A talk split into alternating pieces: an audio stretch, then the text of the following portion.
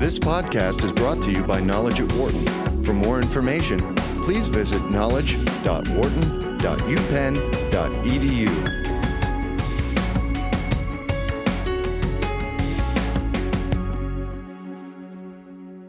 Republicans in Congress have now brought forth their plan to change what we have known as the Affordable Care Act. They say it will alleviate many of the issues that have popped up in the recent past, and they have dubbed it the American Health Care Act to take a look at what is in this plan and what can be expected.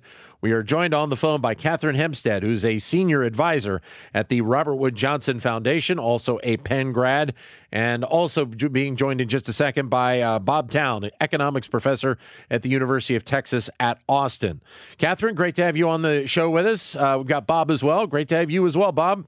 Good morning. Good morning. Great to have you both. So uh, I'm guessing you've had a chance to review some of the uh, the details of the plan released uh, by the uh, Republicans on Capitol Hill. Katherine, I'll start with you. What was your uh, general reaction?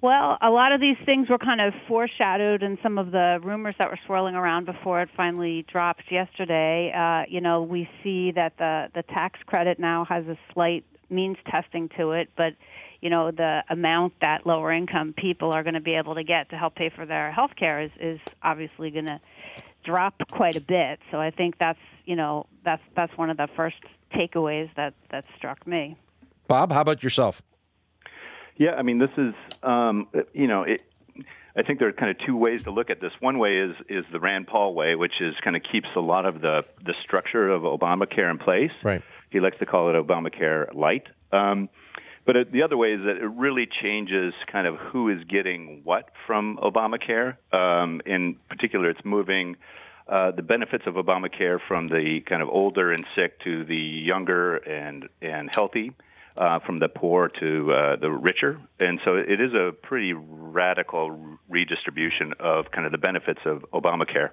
But when you think about it and you look at this, what what do you think are, are, are the possibilities for this? Is this something that could potentially work down the road, or is this going to need even some some further revision off of this point, Bob? Well, it depends what you mean by work. Um, right, that's true too. Yeah. Yeah, I mean, I, I think you know the early estimates I've seen are you know 10 million people losing coverage yeah. uh, with this bill. Um, I think there's a good chance that kind of what we view are that state exchanges would um, largely unravel for a couple of reasons. I think the possibility of adverse selection is much, much greater under this proposal. Um, and the subsidies are, are probably not going to be sufficient to keep the um, you know, enough people in the market um, to make the exchanges work. Um, and you know these are a little bit early guesses, but that those are kind of my impressions about the impacts. Katherine, what do you see as being the impact of this? Well, I mean, I think some of the things that are probably going to start to happen is that members are going to get some estimates of what's going to happen to, you know, their constituents in terms of, you know, who's probably going to just drop out of the individual market because I think there're going to be a lot of comparisons of tax credit amounts and people are going to realize just like Bob said that coverage numbers are going to drop a lot. And I also think that, you know, when this bill gets a score, I think people are going to realize that it actually costs a lot and doesn't really benefit that many people for what it costs. And I still think that there's going to be the possibility that if they really do get rid of the employer mandate and a lot of people a lot of employers drop offers, you're going to see tax credits being used by people who would have been covered anyway. So I kind of think, you know, you're going to potentially spread around a kind of, you know, thin tax credit pretty widely to people that aren't necessarily any better off than they would have been in the absence of it. And then so I feel like the you know, you could sort of say the losers are going to lose more than the winners are going to win, maybe. And it, I don't see how this bill pays for itself and how it doesn't end up costing a lot of money. So I think there's some some bad news that will come down the road. And I also don't see a, a huge natural constituency for this bill, except for you know people in Congress who are in a very kind of weird situation trying to thread a needle, as Bob said. Your comments about uh, what was uh, released by the uh, Republicans on Capitol Hill are welcome at 844 Wharton, 844 942 7866. Or if you're not able to get to your phone, then you can send us a comment either uh, on Twitter, either at, at Biz Radio, B I Z Radio 111, or you can use my Twitter account, which is at Dan Loney, L O N E Y 21. Uh, Medicaid is obviously, uh, Katherine, a, a big uh, kind of piece to uh, a lot of this process. The impact on, on Medicaid, you think, becomes uh, ends up being what? Uh, is significant. I mean, Yeah. I think the idea is the expansion will get frozen in 2020. The program will turn into a per capita cap, which is surely going to result in less money, you know, less federal money for states to take care of the population. There's a lot of other changes I think that are in the in the weeds about eligibility determinations and how, you know, how states are going to you know be running their programs and and certainly I think um, you know the idea that people that are not going to be eligible for the expansion are going to be able to make their way in the individual market with a two thousand dollar tax credit you know I think that there are going to be some you know some pretty big howls about that. Bob? Yeah, absolutely. Uh, I, agree. The, the you know the key thing on the Medicaid, um, or, you know, um, the kind of block granting, I'll call it, or freezing of the Medicaid, um, you know, is in 2020. They've kind of kicked the can down the road, um, and there's a good chance in you know 2021, 2022 that this is going to really lead to you know quite um, large increases in the uninsured population. 844 942 7866. We're talking with Bob Town of the University of Texas at Austin, Katherine Hempstead of the Robert Wood Johnson Foundation. Your comments welcome right now. I, I, I find it interesting, Bob, that obviously this has been uh, bandied about for, for quite some time and really has been has been uh, rattled around the old plan and now uh, obviously this plan is starting to get rattled around as well when you compare and contrast these these two ideas is there a way to be able to try and almost find uh, kind of a middle ground between the two to be able to make the cost more uh, effective and be able to make it effective for the insurers uh, as well to be able to stay in a lot of these these plans going forward? Well, you know, the first challenge is healthcare is expensive. Yeah. Um, and so there's just n- a large chunk of our population that can't afford, you know, healthcare, health insurance. Um, and, and that's the fundamental problem that, that healthcare is expensive and, and a lot of people can't afford it. And so in order to make it affordable, it means you know uh, putting in some sort of subsidies, some sort of uh, benefit package that's going to be expensive to provide. And, and given that kind of fundamental, it's going to be a very uh, challenging policy um, goal to achieve. Um, just because it's going to require a lot of taxes, it's going to require um, a lot of government intervention to make it work.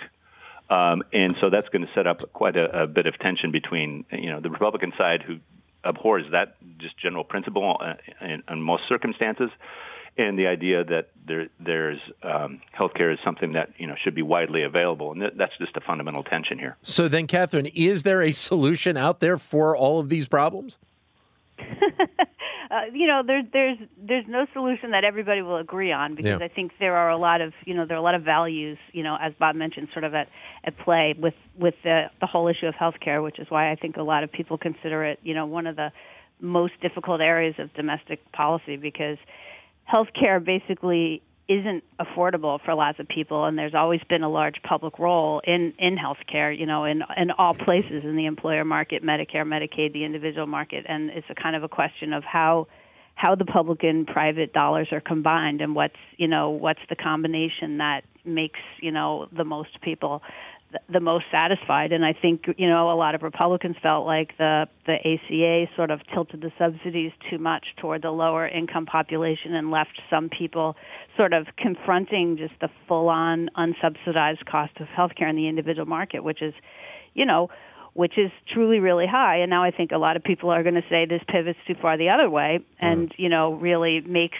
makes it completely unrealistic for a lot of people to afford health care and i think the the things that get brought up sometimes in the in the spinning of these plans is that they're going to somehow dramatically reduce health care costs somehow. And and usually what that means is that they're going to allow people to to sell policies that have a much lower actuarial value, which is really just changing the way the insurance is financed. You know, how much of it you're paying in your premium. It doesn't really have anything to do with how much the healthcare costs. And then the other thing that sometimes gets touted as a big solution is that if insurance companies could sell plans across state lines, that was that would introduce all this competition and Yeah. sort of reduce healthcare costs. But I mean, for so many reasons that I'm sure Bob has rehearsed many times too. I mean, that's that's just not a promising path forward to try to accomplish that. Well, well Bob, I was going to bring that up anyway, and I guess let's let's revisit that. Just the the issues around, uh, you know, trying to have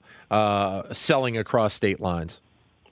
Yeah, I mean the the and you know it, it sounds like a great idea. Um, that you know you, you just reduce a barrier, uh, a regulatory barrier, and that will kind of lead to a lot more entry and competition by plans.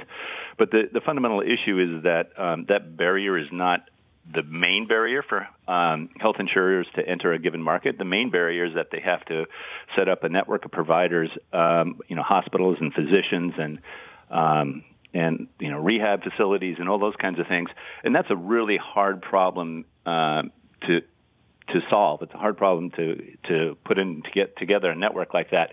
And it's a little bit of a chicken and egg problem is that you can't really set up a good network without having enrollment and you can't really have enrollment without a good network. And and that's the fundamental problem that insurers face in entering any any market. And to be able to try and do that, uh, you're you're not just talking uh, weeks and months, you're probably talking years to be able to try and even come close to doing something like that, correct? Yeah, yeah. This is not something that, you know, because you need to have enrollment to get kind of good uh, rates from providers. It takes a long time to kind of build that up in order to build, you know, to have this kind of uh, virtuous cycle of enrollment to better networks and better networks to enrollment. And that just takes time. Bob Town joins us from the University of Texas at Austin. Katherine Hempstead from the Robert Wood Johnson Foundation. Your comments welcome at uh, 844 Wharton. 844 942 7866 is the number to give us a call. I guess the interesting thing, Katherine, from the political side of this is, is that this does not appear to be a slam dunk in any way, shape, or form going forward. Uh, just moving through, as uh, Bob alluded to, you know, the Rand Paul side of things, uh, there seems to be some people that, that don't believe that even this is something that is a good thing to push forward.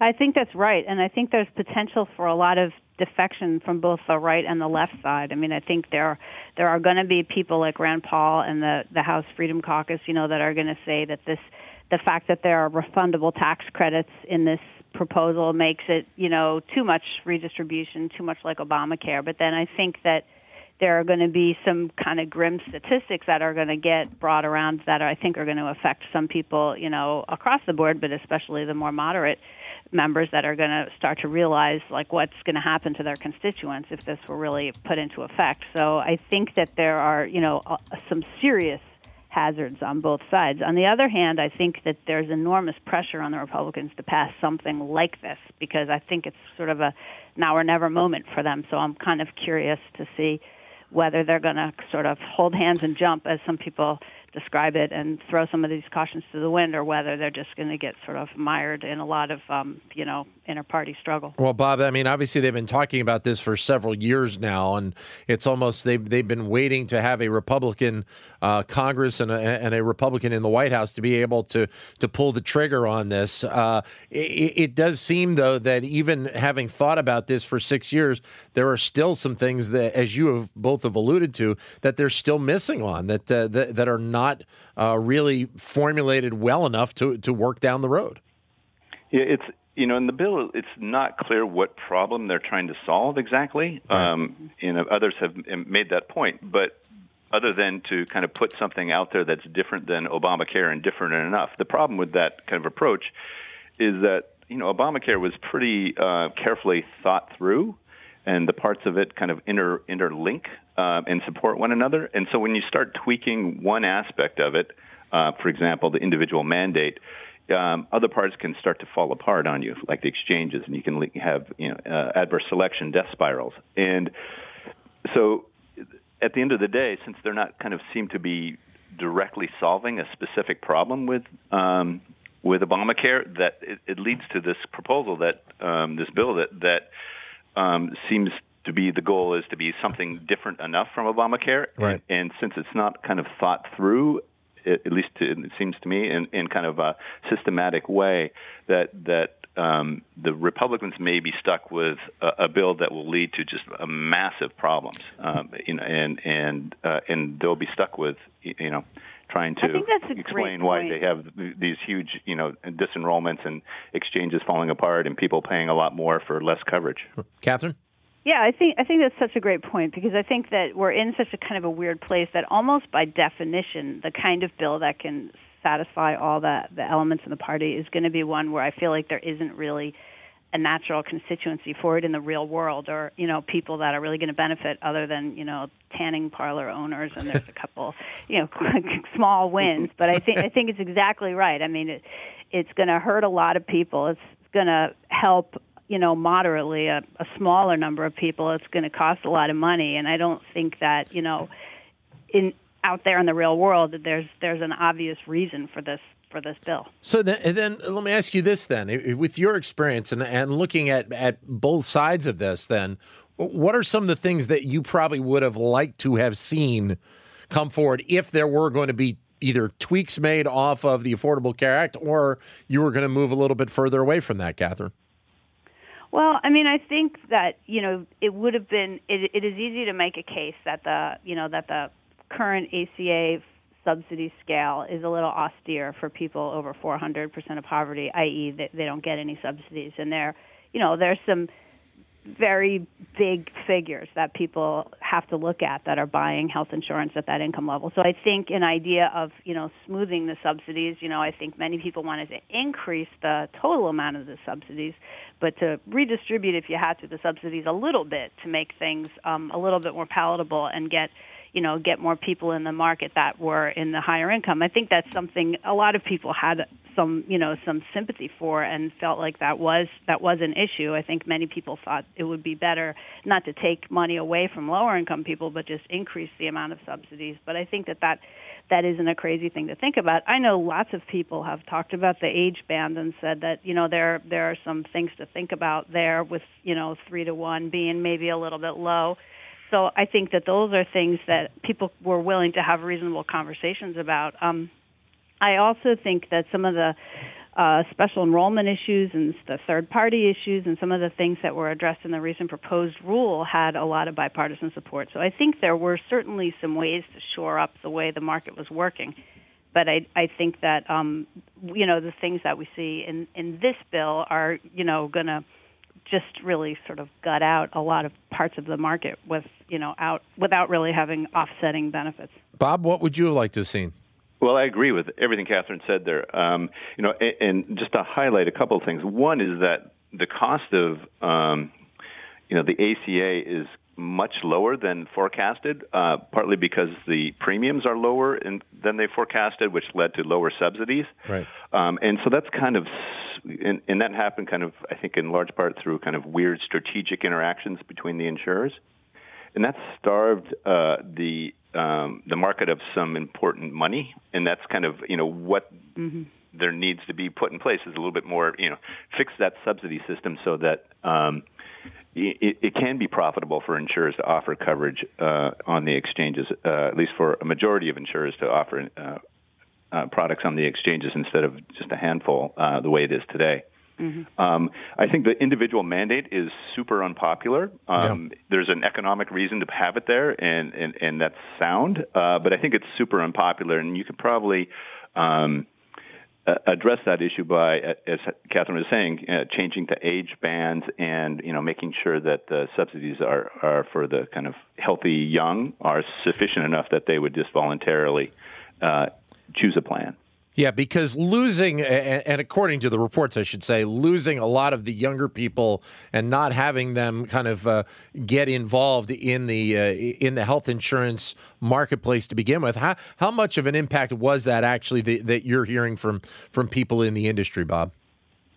I think, I mean, that was an impact, but I think the bigger impact is that the people who signed up uh, were sicker and had just yeah. hadn't had health care in a long time. And right. so when they had health insurance, they were high utilizers. And so the cost of providing uh, insurance to those folks was much higher than people thought. So even even having the numbers of of younger people, uh, millennials on the on the rolls that a lot of people would have liked to have seen, that that would have impacted the cost a little bit. But because of that that overuse on the other end, the cost still would have been fairly high. Yeah, I think that's probably. I don't know if we know exactly for sure how that the balances out, um, but that's my impression. Yeah.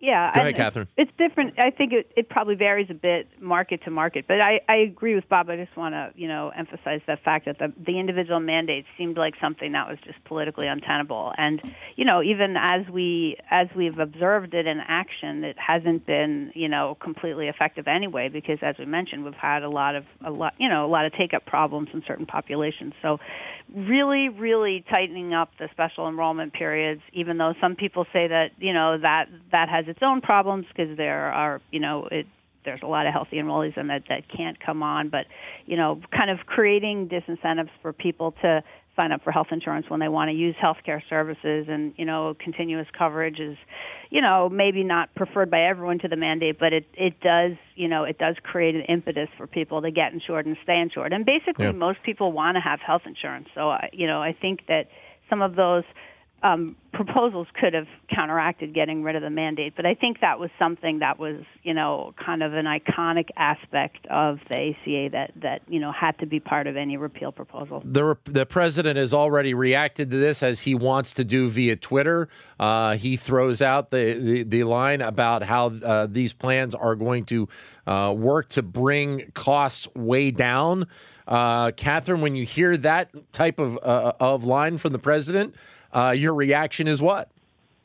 My reaction is that I can't think of any aspect of this proposal that would bring the cost way down. I mean, it's going to bring the cost of health insurance down to some people who now get a tax credit. It's going to bring the cost way up to some people who are going to get much less of a tax credit. The um, the essential health benefits are not being altered. So what the the coverage that's required by these plans is going to stay the same. There can be more. Um, you know more variation with the actuarial values so that really relates to just how the plan is financed you know Yeah. it doesn't have anything to do with what healthcare actually costs and there's nothing about this that's going to change provider prices or prescription drug prices so you know i i have to say that i'm not seeing it Bob? I absolutely agree. I, I don't see it either. I mean, the the um, you know everybody wants to bring down the cost of healthcare, except maybe you know physicians and hospitals because they Right. they they benefit from having high costs Right. of healthcare. But but that's a very hard hard problem. Partly because um, you know there's a lot of technology in, in healthcare that's very expensive to to provide, and uh, providers have some bargaining leverage, um, and uh, and those two things are not going to be affected by by this this bill. And, and obviously, when you speak of that, the not, the levels of innovation we're seeing in healthcare in general, those costs are going to continue to to uh, to circulate higher. They're not going to even level out, are they, Bob? Well, I, yeah, I don't think so. And, you know, and, and I, I would highlight that that oftentimes increase in cost of healthcare is a signal of of good things in the sense of that Right. we're getting new treatments and that are beneficial. Um, and you know, the the cheapest healthcare is having none, right? So.